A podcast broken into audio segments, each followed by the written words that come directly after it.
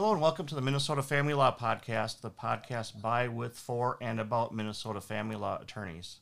Um, today I have two uh, guests who had something unique in common, and uh, they hadn't met before, but uh, they both relocated to Minnesota and had to kind of restart and rebuild uh, their uh, new practices. And so I thought, their stories would be really interesting um, how they each came about it and what they each did separately and, and some of the commonalities. So, first, um, I think I'll start with uh, uh, Jennifer Stevens, um, who I, I met, just started running into at things, and she started making herself very visible. And uh, um, she she chose the solo route, and uh, we'll get a little more information from her shortly. And then um, Liz Hartwell, who um, landed in the Twin Cities and, and looked for you know to work at a at a firm, and now she's landed at a very big firm. So um, we'll hear her story as well. So um, maybe I'll start with Jennifer this time. Jennifer, what you know, how what's your story? How did you get here, and and how did that how that all come about? Yeah, sure. Well, thanks, Tom, for first of all, thank you for having having us on today. It's very exciting. Um, so I started my my career, my law career in Indiana after graduating from law school. And I practiced there for about eight years, had my third baby, and we decided it was time to come home to Minnesota. And, um, you know, as we were planning for what I was going to do after moving and waiving into the bar here, you know, I, I was interviewing. I thought I would go work for somebody else, and it just turned out that it was not going to fit with my lifestyle. And being a mom and a mom of three young girls, I needed more flexibility. So I decided that um, that was a good time to kind of explore opening my own firm. And in in doing that, I really wanted to meet uh, people in the South Metro, other divorce attorneys in the South Metro that um, practice family law and could kind of give me some insight into having their own practice and what it was like to practice in um, the South Metro. So I just was super vulnerable and started cold emailing a bunch of attorneys, asking them to meet me for coffee and um, just meeting as many people as possible.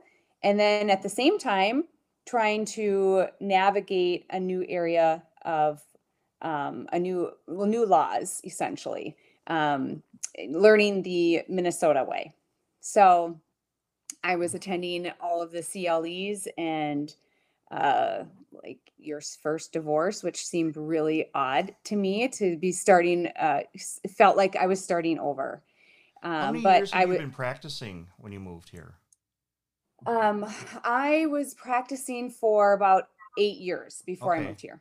So you were well Yeah. into it. I was well into it, yeah. So it was it felt weird to be uh starting over essentially. Um, you know, the family law is you know the same. Families are the same in one state over the next state. So a lot of what I was doing was very very familiar and, the same. It was just having to learn a, a new code new statutes, new way of doing it, uh, the Minnesota way. So, so um, yeah. So Liz, why don't you explain kind of your your journey uh, to to joining yeah. us here? Well, thanks for having me here. It's fun to be here with both of you. Um, so I actually grew up in Albuquerque, New Mexico, which is where I was practicing previously. I had not thought that I would return there after college. I my whole family is in the Midwest and my I always think of myself as being from the Midwest even though I grew up in New Mexico. But I went to college and law school in Minnesota and had intended to stay, but some family circumstances brought me and my husband to New Mexico. And uh, I actually moved there right after law school graduation. And so I took the New Mexico bar. I had not taken the Minnesota bar. And uh, it was intended to be sort of a temporary pit stop. Uh, we were going to be in New Mexico for just a few years, but I fell into a really terrific firm down there. Absolutely loved it. And I was there for longer than anticipated. I practiced there for over 11 years before we decided that it was the right time to bring our family back to the Midwest. And we relocated here in 2018 and so at that point i had been practicing for over 11 years and like jennifer had to relearn uh, not only different states law but just the different ways of doing things of course minnesota is really lucky to have so many great resources and processes at its disposal and um, you know in new mexico there anytime I talk to my friends there about the differences in practice here, everybody is amazed at all of the early neutral evaluations and and all the different options that we have for settling cases. But you know i did have to learn that alphabet soup of all those acronyms and and new mexico is also community property state. So i had to uh, learn the differences there.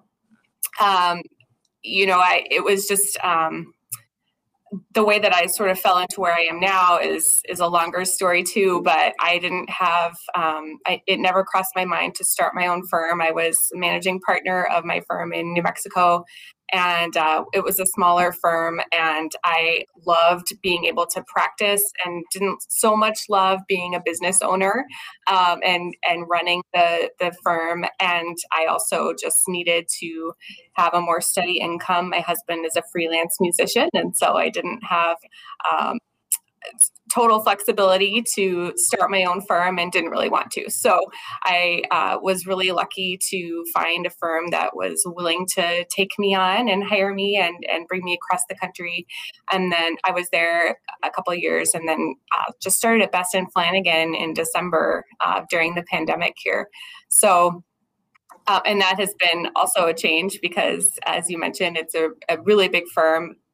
I, don't think it's a big, big law firm by law firm standards, but certainly to those of us that practice family law, it's pretty huge. So um, that's been a change as well. But um, you know, I was really fortunate to have gone to law school here and to have um, those people in my community already. I just I admire you so much, Jennifer, to start over in a place where you didn't have those connections with your law school colleagues because we all know the people we go to law school with uh, become our future colleagues. And so I was really lucky to have some people that I could call up and uh, pick their brains and kind of get some intel on what firms might be hiring and what firms might be good to work for. And um, I really, after we got a list put together for me of people that I might want to talk to, I did the same thing where I sent out cold emails just introducing myself and um, asking if I could if we could have a phone call and if I could meet them and just chat with them about what opportunities might be available. So I, I was lucky to have a little bit of a springboard with people that I knew, but I didn't know a lot of people in the family law community before I moved here. So I started building those relationships even just before moving here just to find a job. But then since I've been here, certainly to continue getting to know people and putting myself out there and meeting people. Yeah, I, you know, it's obviously hard enough to, to start a practice. I mean, I did that 20, almost 27 years ago. And I, I too found the bar really welcoming. I mean, you know, my, my opposing counsels were, while uh, challenging in court, those were the, the days of the really nasty letters and you, you, you fought and you sent a stack of mail out every day. And that's how you knew how good a day you had. And, and how much mail you got was how you know how how good a day you were gonna have the next day. But right. um, it was a whole different way of doing things. But despite that, I mean, you know, th- those people are, are still my friends. Um, and right. they, they were from the beginning. And you know, I would get I'd get the cases that you know, like Moss and Barnett was a small case for them, was a big case for me. So, um, you know, but I, I, agree. I had the advantage of growing up here, and so I grew up in St. Paul, and that's where my office. That's where I, I started, and I'm still in that area. Um, so, Jennifer, how did you get cases? I mean, how, how did you how did you do it? You know, it it it was just some marketing. I, um, you know, I did some local marketing and I created my own website and just kind of put myself out there, uh, meeting new people. Uh, I, don't know. Honestly, I don't know. It, it I rely on the phone ringing and I and I'm really referral based too. So once you get that one good client that really likes you and it just kind of snowballs from there. Um, it really does. And it, it I've been very fortunate in that in that way. Um, my husband grew up in Burnsville where my office is, and so we have some connections to the community. And you know, it's it, I went to undergrad at the U of M, so I have some Okay. way back connections. Um, you know, so it, it was it was challenging, but it was also I could take my time. I could take my time and um, really build something that I knew I wanted what I what I wanted it to look like. So, Liz, I mean, you came into a firm at a certain level, you know, 11 years experience and, you know, kind of kind of cold. Um, I mean, how I- assume they had some expectations and, you know, how could how did you guys structure things so that you could meet the firm's expectations? Oh, that's a good question. I mean, sure, they they wanted me to do good work, and they were really um, generous with their time in terms of um, answering my questions and helping me understand the differences between two states' laws. Um, Heimerl and Lammers is where I was previously, and they have a really great team-based approach where um, they don't necessarily assign one attorney to one client, but everybody pitches in and helps each other work on lots of cases. So it was a great structure for me to learn what, so I could be observed and I could also observe uh, my colleagues how they took a case from start to finish and they would they were very generous at introducing me to different mediators and it was really nice to be able to draw on their expertise and ask you know who do you think would be a good mediator for this case? Those kinds of things. Those are the things that i find so challenging is just to not have those names quite at the top of my brain always. You know I, I haven't practiced here long enough where i've gotten to work with everybody and know who might be a good fit for the case.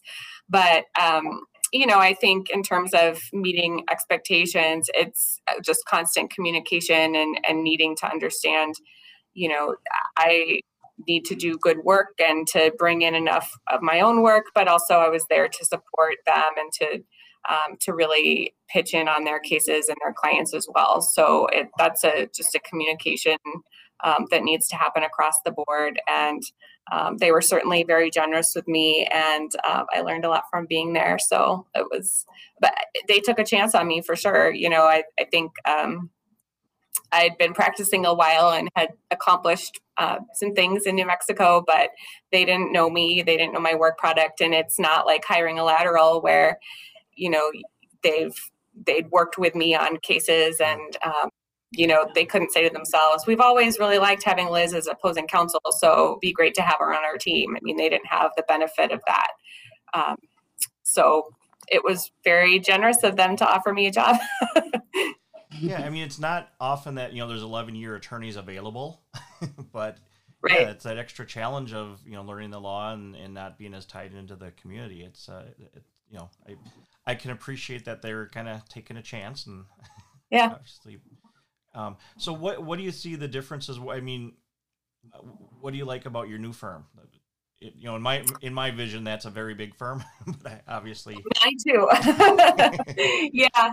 I mean, one of the I I really love a lot of the um, just the way that different attorneys from different practice areas work together. And of course, I've only been here since December, and so I haven't even had the benefit of getting to know my colleagues in different practice areas in person. You know, I've tried to introduce myself online, but um, I haven't been here where we're all in the office together. Um, so I'll be able to answer that question a little bit better in a, Yeah. in a few more weeks or months. But um, you know, it is really, really nice to have the benefit of other practice areas just down the hall, as it were. Um, you know, if I have questions about estate or real estate or um, tax or something like that, there's always somebody that's available. And I think that's a marketing advantage as well, where Best and Flanagan has been around almost 100 years and has really great clients and clients that have been with the firm for a long time. And so those are referral sources for me too, where you know my colleagues can refer family law cases my way and I likewise can refer business cases and estate planning cases and things like that. So that's a really rich source of referrals uh, for all of us. And I just really, yeah. you know, having managed my own firm um, in New Mexico, there were five or six attorneys at any one time. So it wasn't a solo practice, but um, you know, it's a small enough firm, and we were sort of old school where if you know if the fax machine broke i had to take time out of my day and go to best buy with a credit card and figure out what we were doing you know but those kinds of things don't happen at a big firm. So i do appreciate uh, just having some infrastructure. It's so, a really nice Jennifer, benefit.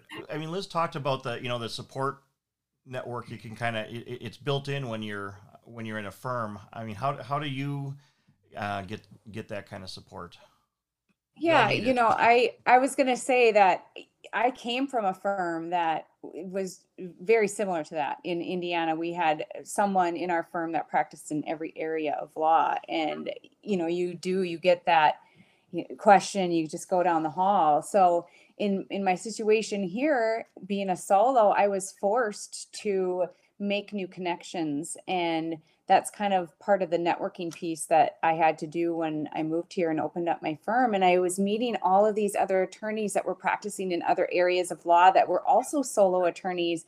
And it was actually really, really kind of fun. Networking is not my jam. And I was actually really enjoying it and meeting all these other attorneys who are really um, very helpful and wanting to help um, whenever I had a question like for real estate or bankruptcy, other issues that that tend to come up in in divorce situations. So yeah, I truly credit um, uh, that networking piece to being able to build my practice, and then also, you know, the referrals come from them as well that they might get a referral for a divorce attorney and, and if i'm on their mind they might say you know contact jennifer um, i've worked with her before um, so yeah, I would I would say you know it's it's a little bit you know it's tougher than being able to walk just down the hall, but it's you it's still doable and um, really rewarding at, um, as well.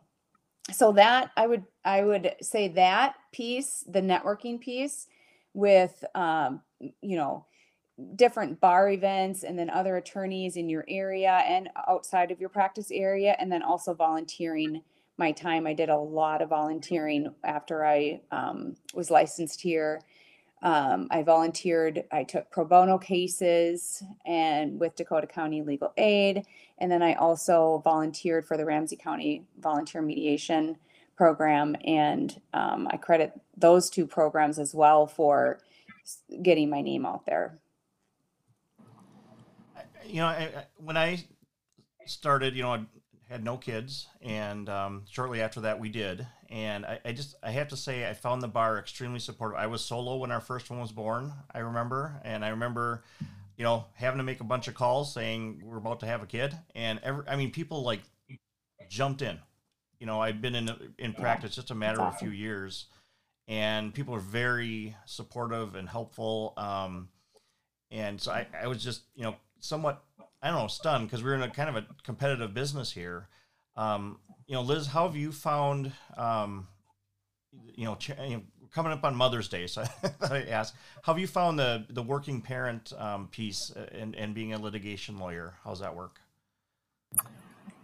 Well, I got to experience that firsthand last week because we were going to do this uh, podcast last Thursday, and I found out that my daughter's one and only track meet was happening at the same time. So I just contacted you and asked if there was any chance we could kind of fudge it or do it a little bit differently. And you, without hesitation or my even asking for it, you suggested that we just move it to this week. So that kind of flexibility and generosity um, thank you both so much for doing that. But um, you know, I've really experienced that from so many colleagues, and I think um, you know, especially in this past year, um, we're all learning to be flexible with each other even more so than we were before. But um, you know, I I can't complain about my work life balance. I have a husband who's a stay at home dad and really terrific at it. So um, I don't have a lot of the childcare challenges and things that other people do. Um, so I am really, really lucky in that regard.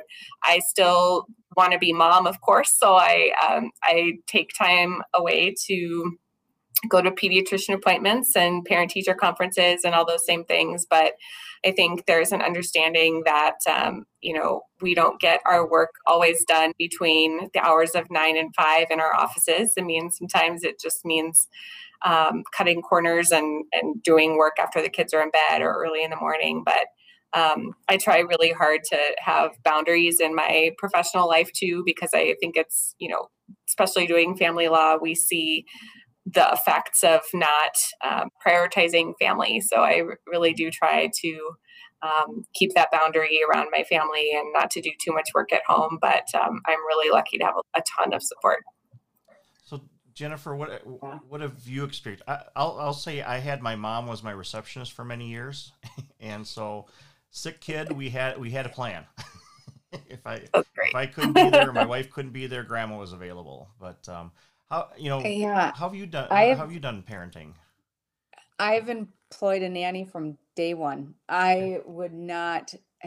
I would not be able to practice law and do what I love if I if it wasn't for the nannies in my life. I you know they're they're kind of like the second mothers. So, and you know my my first experience with um when my first child was born, I was I was practicing in Indiana and the firm that I worked for was amazing. Uh, my my immediate boss was a female. She totally understood. She she had kids too, and most of the other attorneys had kids. They they just understood that you need to have balance in your, your life in order to be a, a good attorney. So I've had really good um, really good luck there. When I moved to Minnesota, um, you know, I didn't I didn't have backup. So it was it was me until we got my husband settled in his job and then I just felt the pull that I needed to um I needed to be practicing again because that you know, you put all that work into it and you love what you do. Um, I was really looking forward to getting back into it and having having more variety in my life too. So so yeah, I wouldn't do it without the without the help that I've had.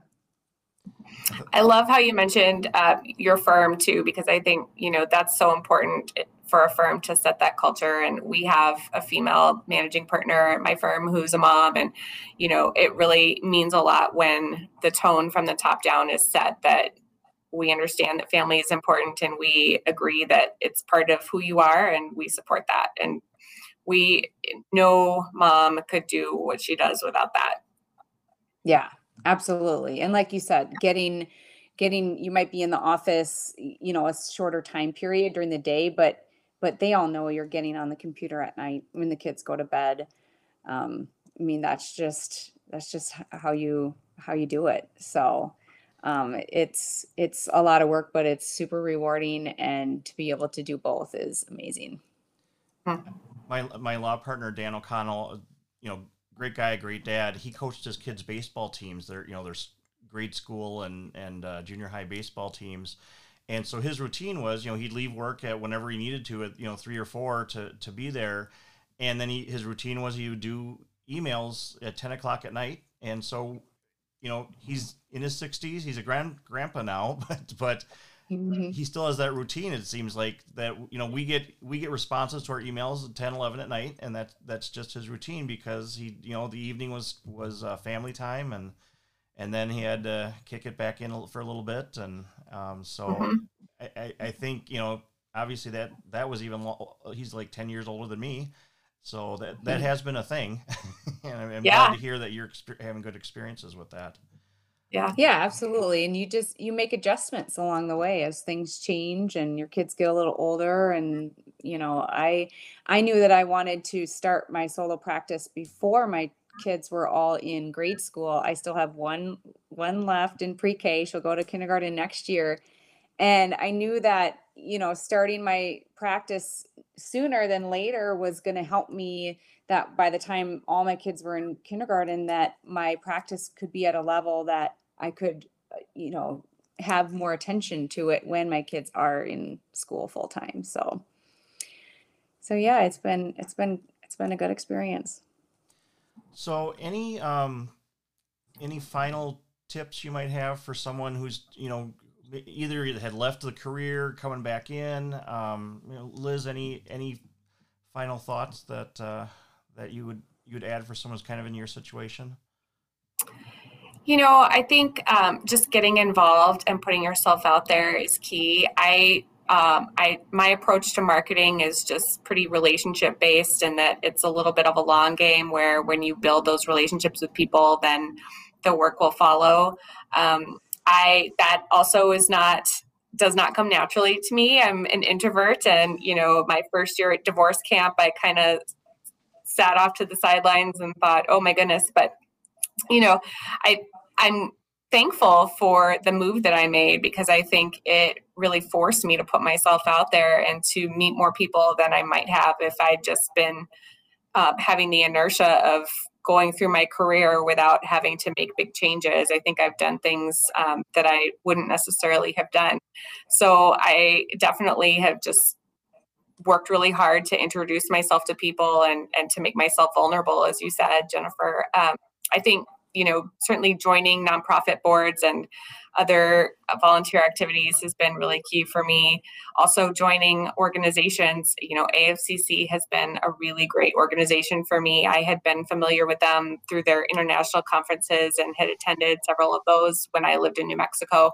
But we have such a robust robust um, local chapter here that i was really excited to join and got to meet people that way. And so i think just putting yourself out there and finding out what's happening and and making yourself a part of it is the best way to build those relationships so people start to know who you are.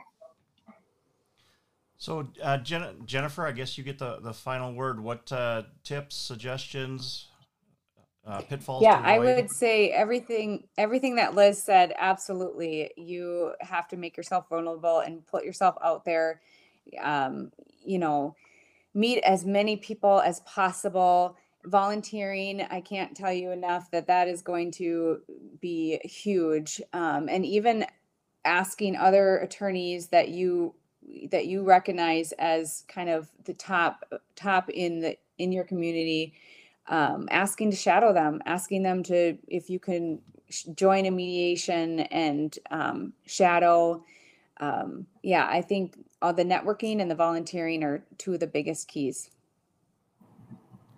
Well, I want to thank you guys for your time. It was uh, informative and and and fun, more than a little fun to to get to know you guys a little bit better. I've you know kind of connected with you off and on over the last few years, and um, it's good to have a chance to talk and learn more about you. So, uh, thanks for joining me. Thanks Absolutely. for having me. Thanks for having us. Tom. So next week's podcast is going to be about volunteering, which uh, you, you heard a little bit about as a benefit. Um, and coincidentally, it'll be uh, include uh, Jennifer Stevens and Michelle Camille, who've been instrumental in getting a volunteer mediation program going in uh, Dakota County. So I, I hope you tune in next Thursday at 4. Once again, we have come to the end of an episode. So, to my family law colleagues, I say thanks for listening, and I look forward to continuing these discussions. Now, take care of yourself and your family so you can take care of your clients and your business.